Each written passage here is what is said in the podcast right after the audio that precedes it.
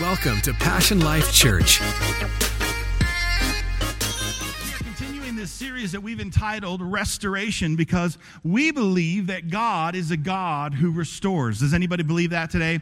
He's a God that restores. And He's not only a God of restoration, but um, He's a God of better days. He's a God of brighter days. And I truly believe God is not finished with us yet.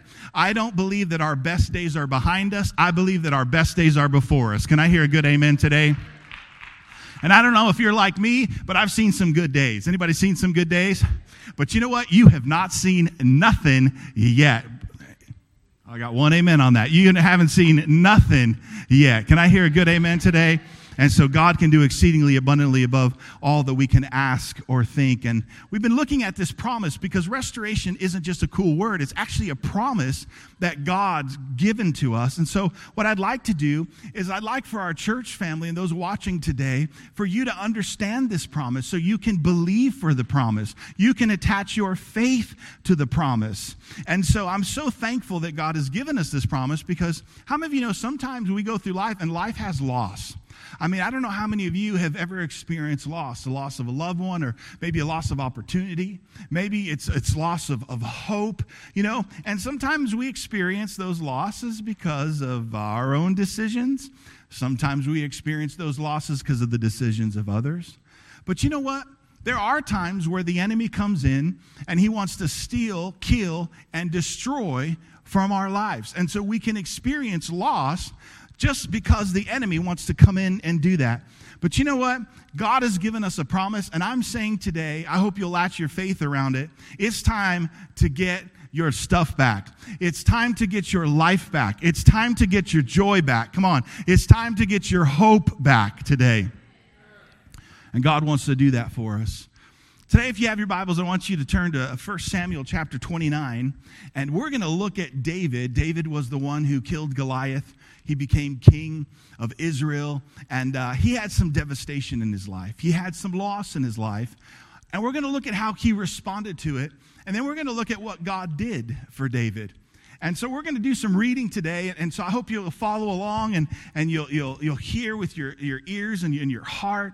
1 Samuel chapter 29, verse 6 says, Then Achish killed, uh, called, uh, let, me, let me start that again. 1 Samuel 29, verse 6. Then Achish called David and said to him, Surely as the Lord lives, you have been upright. And you're going out, and, and you're going out and you're coming in with me in the army is good in my sight. For two, this, let me let me go back. I'm sorry. For two, this day I have not found evil in your uh, in you since the day of your coming to me. Nevertheless, the Lord's now this is little l, so this is not the Lord God. This is the lords of the land. For the lords of the land do not favor you. So, David is living in a land where some people like him and some people don't. He has some favor with some people, but then there's others that he doesn't. But this young man is telling David, Look, as long as I've known you, he says, You've been upright. There's nothing that you have done. I don't see any evil in you. But yet, there are still people who mock you. There are still people that don't like you. You say, Pastor Phil, why, why did you read this scripture? Because I think some of us have been in this situation where you have been doing the right thing, right? You have, you have been living upright. You're doing what's right. You're doing your best. You're working hard, and yet people will still dislike you. You know what? And for some of us, we have been in relationships or, you know, we've tried to love some people, honor people, but you know what? They have betrayed you anyway. And guess what? my church family, if that's happened to you, you're in good company because it happened to David and actually happened to Jesus. And even though it happened to them, listen, they didn't just wallow in self pity when people mocked them, when people ignored them, when people didn't like them. They just didn't feel sorry for themselves. They didn't allow that to stop them from pushing them to their destiny. To be honest with you, you're never going to please everyone. You just won't. Jesus didn't. Jesus was perfect, sinless, and they put him on the cross. Someone once said if Jesus were to come back to the earth today, perfect, sinless, they would still try to crucify him. He was perfect, and still he could not please everyone. There were still people who didn't like him. So you're in good company today. And so we can't allow other people and their wrongdoing to stop us from doing what's right. My pastor says something very profound. Are you ready? He says, We do what's right because it's right. I'm going to try this side. We do what's right because it's right right? And we do what's right to honor God, not for man's approval, right? And so doing what's right is always the right thing to do. And that's what David was doing, but he still has some challenges. Look at 1 Samuel 30, chapter 1, verse 3. It says, Now it happened when David and his men came to Ziklag on the third day that the Amalekites had invaded the south and Ziklag, attacked Ziklag, and burned it with fire. And and had, let me read this again. I'm sorry, the glare here is a little, a little tough. Um, I'm going to start again. 1 Samuel 30, verse 1. How many of you give me a little bit of grace this morning? Okay, like two of you? All right, the rest of you are judging me through the law? All right. 1 Samuel 30, verse 1. Now it happened when David and his men came to Ziklag on the third day that the Amalekites had invaded the south and Ziklag attacked Ziklag and burned it with fire and had taken captive the women and those who were who were there from small to great. They did not kill anyone but carried them away and went their way. So david and his men came to the city and there it was burned with fire and their wives their sons and their daughters had been taken captive so david was off fighting a battle while he was fighting a battle he won the battle but when he came back to the city, he found that it was invaded. He found out that it was burned. He saw it. He saw the smoke. And then he saw that they took the women and children. Actually, they took David's family as well. They, they, they took them. So when the men came back and they saw this, they, they, were, they were devastated. Now, this is an interesting perspective about David's life because David is at a place called Ziklag. So he was not at Bethlehem where he started, and he wasn't at Jerusalem where he would ultimately finish. He was in the middle. Everybody say, in the middle. He was in the middle. He was somewhere in the middle of his journey. Also, he had been anointed king, but he had not been appointed king yet. So he was in the middle of his journey. I just want to encourage you today. I want us to make us aware that this is oftentimes where the enemy really likes to attack us because you're not where you used to be, and yet you're not where you are going to be. You're right in the middle. So if he can thwart your life right there, you'll never get to be where God wants you to be. That's why he's coming after you. That's why he's coming after you because he understands the word of God. He understands that God has a plan for you. It's a plan for your life. It's a plan that you are to give you hope. He understands that. He watches the transformation. How many of you would say today, you're not where you used to be? Let me see your hands, right? Come on. How many of you say you've lost one pound this year? Come on. You're not where you used to be. How many of you have gained? Never mind. You're not where you used to be. So, what he's going to try to do is he's going to start, try to stop and attack. And while David was fighting, he actually left the city unprotected. And the Amalekites came in, and then they burnt it down. So, David is really really going through it. He's, he's coming and he's oppressed, he's depressed, he's having a really bad day. 1 Samuel 30, verse 4 tells us this Then David and the people who were with him lifted up their voice and they wept until they had no more power to weep. Have you ever been there? Have you ever cried so much that you can't cry anymore? It hurts to cry. I've been there. Where you suffer so much loss right? I put in my notes, it hurts so bad that the pain is causing pain because it just hurts so bad. I, have been there. I, I, know what that means, where you just weep and it actually, the, the tears hurt. The tear, because there's just no more tears. I've been there. This is where David's at. You know, I love these stories because these are real people. These are not fantasy stories. They're man, the, their hurt, their pain was documented for us because how many of you know God knew that there would be days that we would have like this?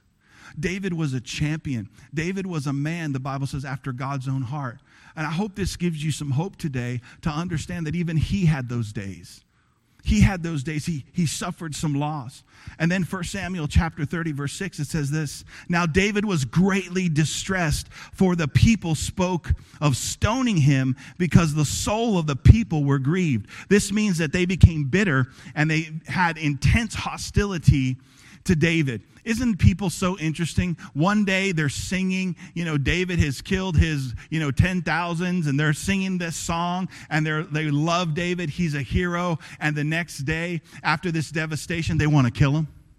They want to stone him.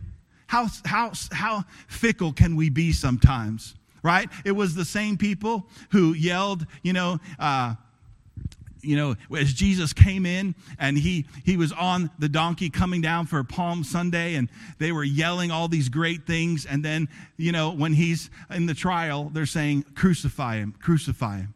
This is where David was. Listen, not only was David grieving what had happened, but the people around him were making it worse because they were grieving, but they wanted to kill him. The Bible says that David was distressed. That word in the Hebrew means this he was in a press. Have you ever been in a press? Have you ever feel like life is just pressing you to the point where you feel another word that describes this is narrow. He was in a narrow place. Another word that describes this Hebrew word is restricted. I don't know if you've ever been there. You've been there where you just feel like no matter what you do, you can't do anything because you feel restricted. Have you ever been there? Oh, I've been there. That's where David was and the people were bitter. I want to encourage you today, my church family.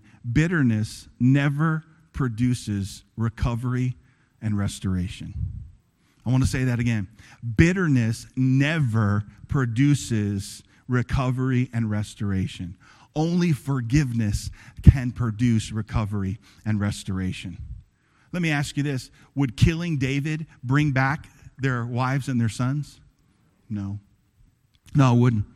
And it's amazing how bitterness can really cloud your decision making. You know, Hebrews chapter 12, verse 15 says, it talks about not allowing a root of bitterness spring up in you. Listen, roots start small, but then they begin to grow.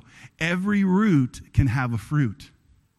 Every root can have a fruit in your life. The Bible talks about money, the love of money is the root of all evil. What happens with that? Read about money. Read about the love of it. Not money, read about the love of it. How many people have even turned their back on the faith because of that root that grows. That's what happens with bitterness. It starts out small with unforgiveness and then it begins to grow. And it will, that little root will begin to affect every area of your life. They've done studies on people who have been bitter and they said they're more prone to arthritis. Why? It starts out as a root, but the fruit you don't want. See, the root may feel good because you're angry. You feel like you need justice, but you don't want the fruit of the root of bitterness.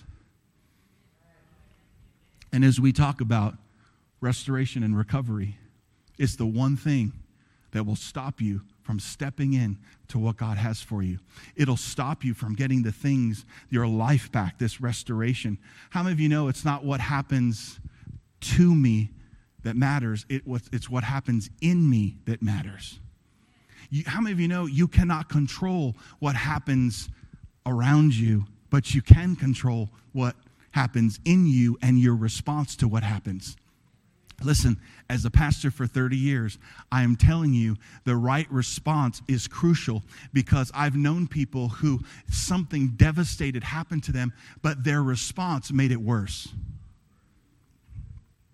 Right? Their response made it worse. The right response can change everything. And so now David has a decision to make. How am I going to respond to this?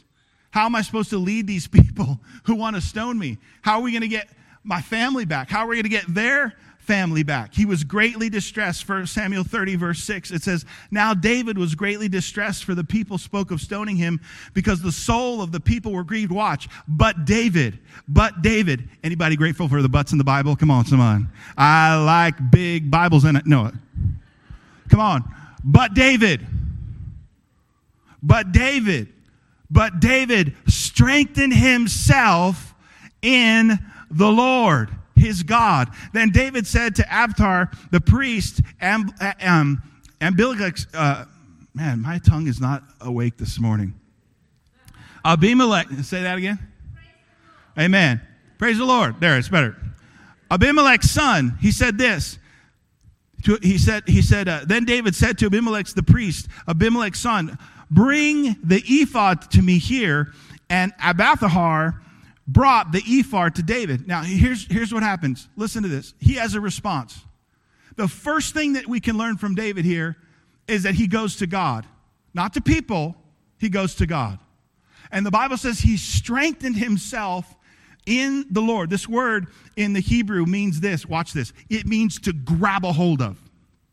Do you remember when Jacob grabbed a hold of the angel and he says, I will not let you go until you bless me? Man, what determination. I love that. And the Bible says that this is what David is doing. In the midst of devastation, he's not going to people. Here's what he does he grabs a hold of God. My church family, I just want to say this to us this morning God's not letting go of you, but oftentimes we let go of God. I want to say that again. God never lets go of us. God believes in us, but it's us that stop believing in Him. And in these times, you can take a step back and go, That's it. I quit. But that's not what David did. He actually latched on, his grip got tighter in the times of devastation. I'm always amazed as a pastor when I talk to people and they'll tell me, I'll see them in the grocery store, I say, I haven't seen you at church. What's going on? Oh, Pastor Phil, I'm in the midst of devastation. You don't understand what's happened. I'm just thinking, yeah, that's the best thing to do, right? In the midst of devastation, let go of God. Stop coming to church. Stop praying.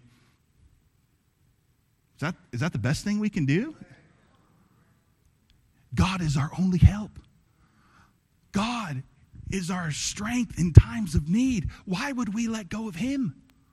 And all along, He's there. All along, He's never giving up on us. But we've got to make that decision to grab a hold of Him. This word strengthen means this to cleave to the Lord for strength. Where are you going to find your strength? Are you going to find it with a guy named Jim Beam? Are you going to find it with a guy named Jack Daniels? Come on, somebody. Are you going to find it? Uh, where are you going to find it? Are you going to find it with some, with some drugs? Are you going to find it with some people you shouldn't be around? Or are you going to get with the Lord and find your strength in the Lord?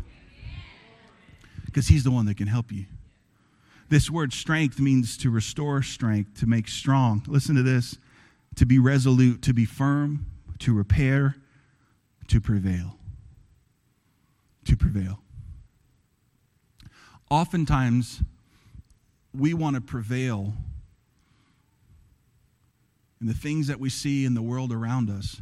But what I've learned from many of the men in Scripture is they prevailed with God first before they prevailed with man. See, we want to prevail with man first. And here's what I've noticed I want favor with man. I want favor with man. But favor with man comes from having favor with God first. Can I hear a good amen today? See, when you become a God pleaser, you may lose people because you can't please them. But when you become a God pleaser and His favor is upon you, He will give you with favor with the right people that you need in order to connect you with your destiny. Can I hear a good amen? amen. You know, um, for those of you that don't know, uh, we're starting to record now because our, our, our services are going to be broadcasted live on, on DirecTV. Well, they won't be live, but they'll be recorded, and it's, it's a full show, all this stuff. And I was telling somebody, I, I didn't dream of this when I was a little kid. I didn't dream of being on. I never dreamt of any of this stuff. It just fell on in our laps because I was just serving some guy who had a TV network. He asked me to be on with some pastors, and I he you know would you just help us? Would you come on? Sure, I'll come on. Been on a couple times, and then he called me after one of the sessions and he says i want you to be on by yourself because we were on with three other pastors. He said i'd like to have you in my studio. And then hey what would you think about passion life church having you know a tv show on DirecTV through our network all of these things? My church family listen you know what that is? That's favor with god first and then favor with man. And then he's texting he's the he's the head of a network. I mean I, i'm just like i'm but here's what i'm saying is that i don't need favor with the wrong people. I need favor with the right people And sometimes we're so concerned about what people think, and they're not even the right people for your life. And so, if you'll have favor with God and you'll find strength and encourage yourself in Him, He will put the right people in your path. Listen, the Bible says that David encouraged himself in the Lord. I wish I could tell you that there are going to be people around you that are going to encourage you all the time. We're going to do our best here at Passion Life Church through life groups and through different things to encourage your life. But I just want to tell you, there's going to be days where there's no one going to be around you, and you are going to have to encourage yourself in the Lord. Can I hear a better amen today? You're going to have to take responsibility to, yeah, you can give the Lord a good round of applause. This word strength means to tie together. In other words, what David was doing was he was holding on to God so much where he was tying himself, binding himself together. But let me say it this way what David chose to do right here in these moments is David chose to be recovered. He chose to be recovered. He chose to go to God. I want to give you three things today that I see in David's life. Here's number one David's life shows us that restoration happens internally before it happens externally. David knew the first person God wants to restore is me. The first person God wants to make healthy is me. The first person God wants to heal is me. So I'm going to tell you something. Last week we talked about God restoring. You're going to see stuff here that David's going to get his stuff back. Last week we talked about the enemy has to uh, restore back to you sevenfold what he's taken. All of those things, all great. But here's what I, I want to stop for a moment and say what good is it if God restores things in your life and you get your stuff back, but you're not healthy enough to be able to steward what he gives you? Did you get that? See, if you're not healthy, let's just say God has some people in your life He wants to bring into your life that are very healthy. If you're not healthy, when you get into a healthy situation, you make it unhealthy. You take you wherever you are. Right? In pastoring for so many years, I watch people come to our church, they exit the church, and oftentimes when they come, as soon as they start talking to me about another church and how mad they are about another church, all that stuff, listen, I just kind of look at them go, Well, you won't be here long because you take you wherever you are. In my church family, can I just, I'm going to be honest with you. After you've been about four churches and none of them are good enough for you, I'm going to tell you something. It's not the church. It's not the church. Maybe you a little unhealthy. Maybe you a little, as Aerosmith says, J, J, J, jaded. Right? So, this part right here is restoration has to happen internally before it happens externally. I'm going to tell you what many people's perspective is. Are you ready? Many people's perspective is the internal will change, the external will, change, will change my internal. It doesn't work that way because you're not responsible for the external world. We're, we're not, I can't, there's certain things I just can't change. Isn't it funny how we put our efforts into things that we can't change? But yet, the one thing we can control is what happens on the inside of us internally. Internally, I can invest. Internally, I can read the word. Internally, I can pray. Come on, internally, I can choose to forgive. I can't choose whether the other person forgives me, but you know what? That's not going to stop me in my internal world from forgiving them. And sometimes they won't, they won't say it. Sometimes you don't get closure. But you know what? I can have closure in here. I can have closure with my God. That's what I can control. So here's my, my question, my church family. Wouldn't it be a, a wise investment? Wouldn't it behoove us to invest more internally than we do externally? I'm amazed at how people, when things are going crazy in their life externally, I'm like, why would you put your effort into running this person, going over here, going over there? Why don't you get before the Lord like David did? Encourage yourself and build up internally and watch what God will do. Our internal changes first then the external. You know, as Christians, we're supposed to live inside out. Inside out. Not outside in, inside out. The Bible says you are in the world, but you're not of the world. We're in it. How do you know? And it's happening. And we're in it, but you're not of it. But you can act like you're in it. You can act like the people that are in it. Or you can act like a person who's strong on the inside, who has the resurrection power of God on the inside of you, and you can be a light and you can be salt, but that only comes from having a, a, a strong spirit. My church family, you are a spirit, you have a soul, and then you live in a body. The body is the temple. So your spirit is the real you. It's the real you. It's some translation says it's your heart. Watch this. So out of your the abundance of your heart, your mouth speaks. So the things I don't need, listen. I'm not about judging people, but the Bible says this: we will know them by our by their fruit, right? And oftentimes, when you see the fruit, then you can locate the root. That's counseling, but that's for another day. But here's what I'm what, here's what I'm telling you: listen to how people talk because the Bible says, out of the abundance of heart, watch, they're sharing with you their internal world through their mouth. The Bible says, guard your heart with all diligence because out of it flows the issues of your life. If there are issues in your life, they go much deeper than the surface. You have to look inside your heart and ask this question How did it get in there? Sometimes it's because of hurt.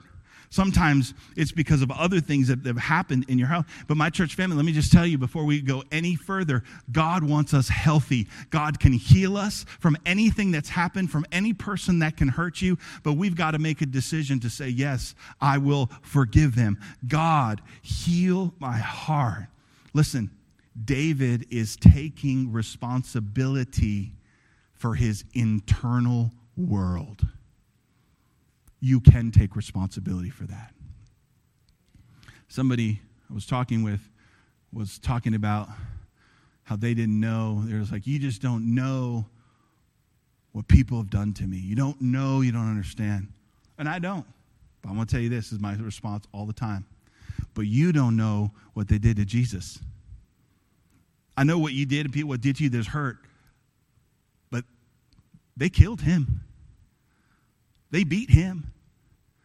They beat him with clubs. They took his beard out with their hands and pulled it out. And I, am saying that not to be insensitive, but what I am saying to you is that what they did to him is will always be greater than what somebody has done to you, and yet the Son of God on the cross says, Forgive them, for they know not what they do. And sometimes we won't forgive because we need to be reminded of how much He forgave us. And He forgave you of everything.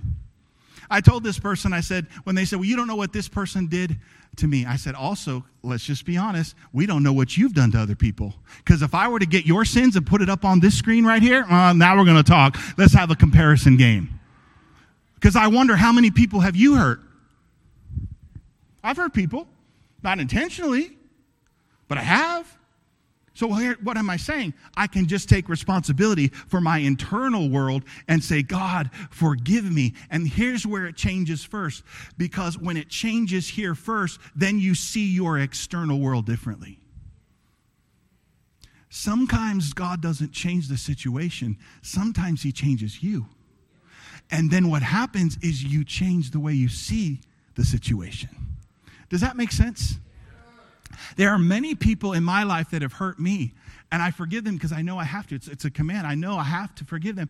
But after a while, when I actually did find out what happened to them and their devastation, I actually had compassion for them. And so it changed the way that I saw them. Can I hear a good amen today? So restoration happens internally first, then it happens externally, right?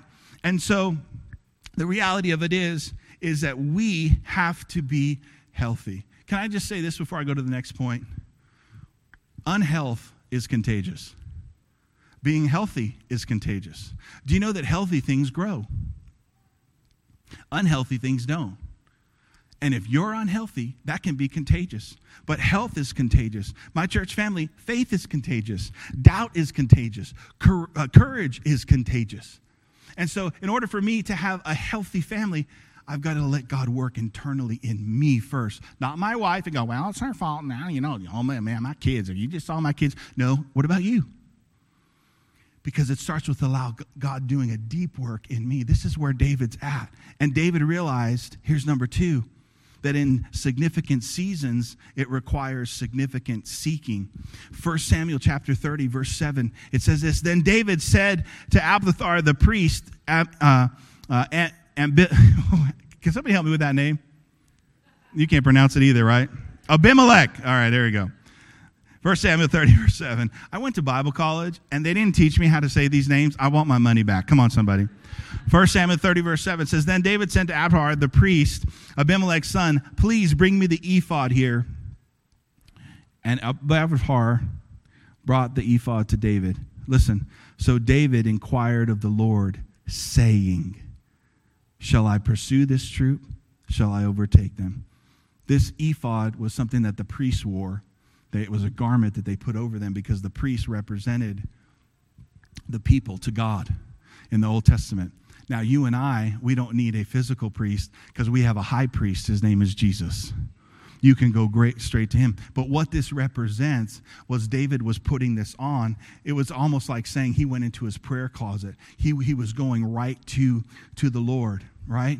Now, Listen, it's interesting that David's asking for the ephod. He's not asking for the sword. He didn't say, Where's Goliath's sword? Where's Goliath's sword? I killed Goliath. I'm going to go attack these people. No, listen, David goes straight into prayer because he's looking for the strategy that God has for this. I'm going to tell you something. My favorite song right now is, is Elevation's He's Never Lost a Battle. I, I, I put that on over. God has never lost a battle. But that song frustrates me because I've lost battles. And God is with me. It's going to be a little deep. I know we're not into the deep in this series, but we are going to go. But I've lost battles. And I'm going to tell you, it is true. God has never lost battles, but I have lost battles. You know why I have lost battles? Because I didn't take on the strategy that God told me. I just went and did my own thing. It doesn't mean that God is not an overcomer. Oh, he is. But what David is doing, he's taking a moment. He knows that God is for him. He knows that God is with him, even in the middle of de- devastation. But this is what he's praying. He's like, God, how do you want me to handle this? Because there's times where the Bible says sit still and know that he's God. There are there's some times where they don't you don't need to do anything and God's going to do something. You just have to believe. But then there's other times where God told his children you need to walk around the walls 7 times. Why? Walk around and don't say anything, right? That was the strategy. And God has a strategy for where you're at. But I love that David is saying this. He's saying, God, do you want me in this moment to pursue them. I don't want to make a, a wrong decision out of bitterness. I want to make a decision out of a clean heart, a healthy heart. But I want my decision, even in this devastation, to honor you. Listen to the question Do you want me to pursue? That word means aim. Do you know that it's possible to have bitterness in your heart and pursue the wrong thing? Why? Because your vision is clouded? Do you know when you pursue something, it takes energy, it takes time? And some of us, we just think it's a good idea. How many of you know not every good idea is a God idea? And why this is important? Because some of us are pursuing things and we're tired and we're exhausted, and God's like, I never asked you to pursue that. See, vengeance, the Bible doesn't say vengeance is wrong, the Bible just says vengeance is His. And some of us in this whole battle, we need to understand what does God want me to do? And David's like, hey, God, do you want me to pursue them? So this is what he did. Watch. David prioritized prayer before he pursued. I want to say that again. David prioritized, give me that ephod, right? I'm going to prioritize prayer before I pursue because in prayer, God can show me what to pursue. God can show me how I don't have to waste time. I don't have to waste energy. Can I hear a good amen today? And so here's the reality. Look at the, look at the progression. Pursue, overtake, recover all. Pursue, overtake, recover all. Watch. So when I pursue the things that God wants me to pursue, watch, I can overcome I can overcome and recover all. But when I'm pursuing things that is not inspired by God, I can be pursuing and then I could be overtaken. Why? Because I'm pursuing things that he doesn't want me to pursue. I wish I would have learned this in my 20s. Instead of asking certain people out on dates, I should have prayed. But I'm like, God, look at her. You made her. I'm just admiring your creation. You said, and I had a scripture be fruitful and multiply. After you're married, come on, somebody. Man, I went. And I went and I pursued. And I got my heart handed back to me on a platter, cut up. Oftentimes I didn't pray.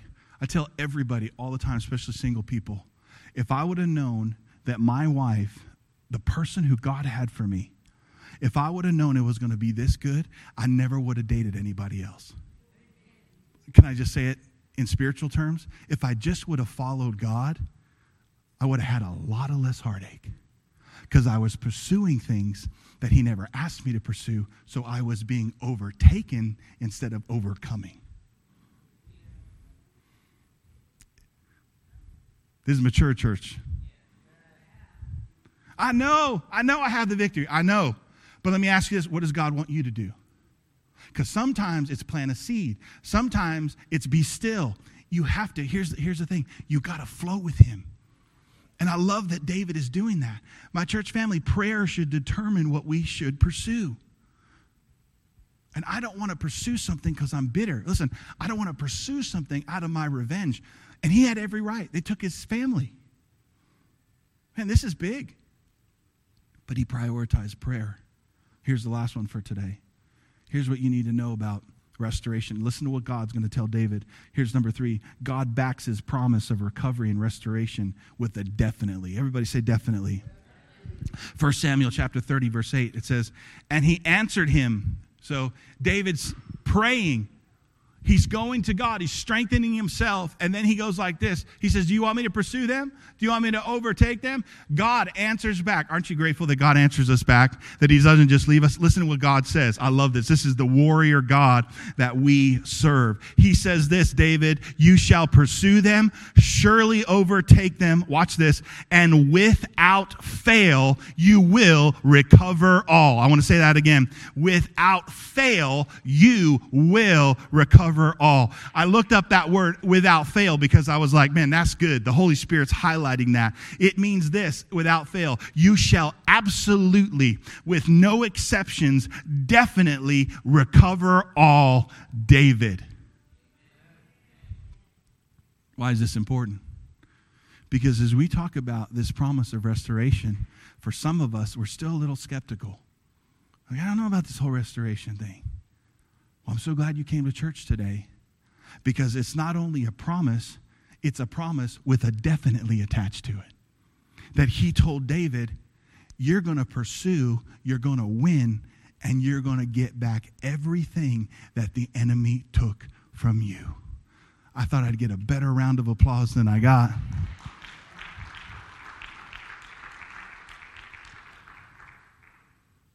See, I think for some of us, what happens is we know the scripture.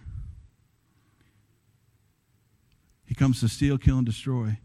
So we look at our life and we go, Well, he didn't kill me, he didn't destroy me. Yeah, but he's stealing from you. Did you hear what I just said? Thank God none of David's family were hurt. None of the kids were hurt. None of the wives were hurt. But the devil did steal. David goes back. It's interesting. If you read the story, you can read it later. He's on his way to find the Amalekites. It turns out that they meet a young boy, right? It's, it's amazing how God can put you at the right place at the right time. They meet a young Egyptian slave while they were walking, and he had been left behind by the Amalekites because he was sick. So he was serving them. He was an Egyptian slave, but he was serving now the Amalekites. And the Bible says that as David and his army was walking, they just saw this boy.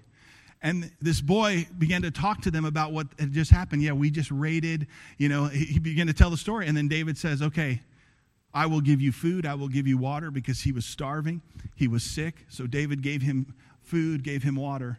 And the young boy goes, I will tell you exactly where the enemy is. I want you to hear this, my church family, because David goes, he has an incredible, incredible victory. He gets back everything that the enemy stole. But that's not all he got back. The Bible says that David took the Amalekites' cattle. So not only did David get back what he got, he got more. The enemy had to let go of other things as well. God always restores more than you had before. And there are some things I feel like the enemy tries to take away from us. But I'm telling you today that he has to let go of what's ours. In Jesus' name. He has to let go of what he's taken. And not only does he have to let go, but I'm just telling you this we are coming for more territory. Because for too long, he has held strongholds in our communities. And we've allowed him because some of us have just been so devastated with hurt and pain. But watch out when we get healed. Watch out when our internal world begins to get healthy and we begin to hear from God because we're coming. And we're going to say that he, has sto- he who has stolen is not going to steal anymore. Not only does he have to repay back, but here's what else he has to do he has to let go of the strongholds and the things that he has. Because in this church, we're going to be taking territory.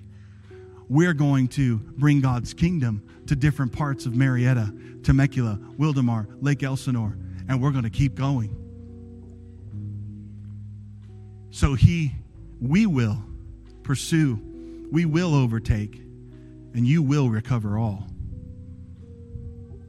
Say that with me. Say, I will pursue, I will overtake, and I will recover all. Are you ready for this scripture? I'm going to close here. 1 Samuel 30, verse 19. In everything that happened, the Bible says, nothing of theirs was lacking, great or small. In the midst of everything that happened, the Bible says God took care of everything.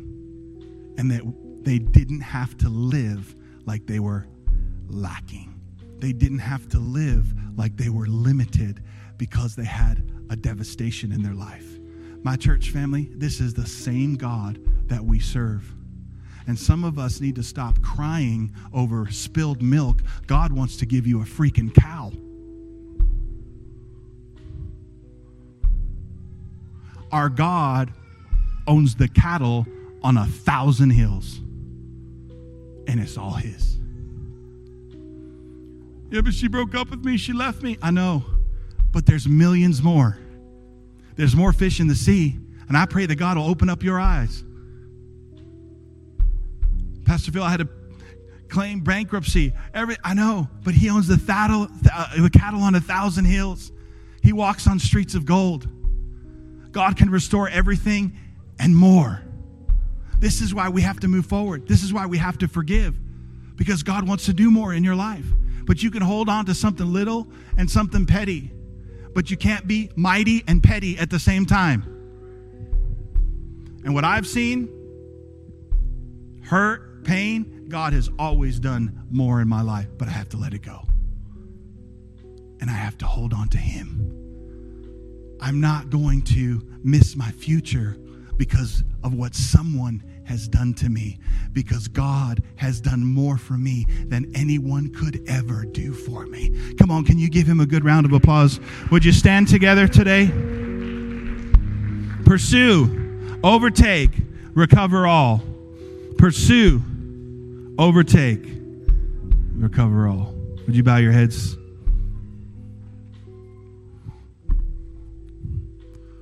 I wonder what you're pursuing today. I wonder where you're putting your energy today. I wonder if God is guiding you or your feelings are guiding you. See, what I want today is I want you to step into restoration and recovery. And here's what we're going to do we're going to let God define that recovery. But I will tell you this it includes health for your body, it includes finances, it includes restoration of opportunities. Amen. Your peace back, your joy back. I pray that if you've lost joy, I pray that you are so joyful that you're annoying to people. I do. I pray that you're so peaceful that when the storms of life, people are just like, hey, what's going on with you? Thank you for listening today. We hope that you were encouraged and uplifted by today's message. For more information about Passion Life Church, visit us online at passionlifechurch.com.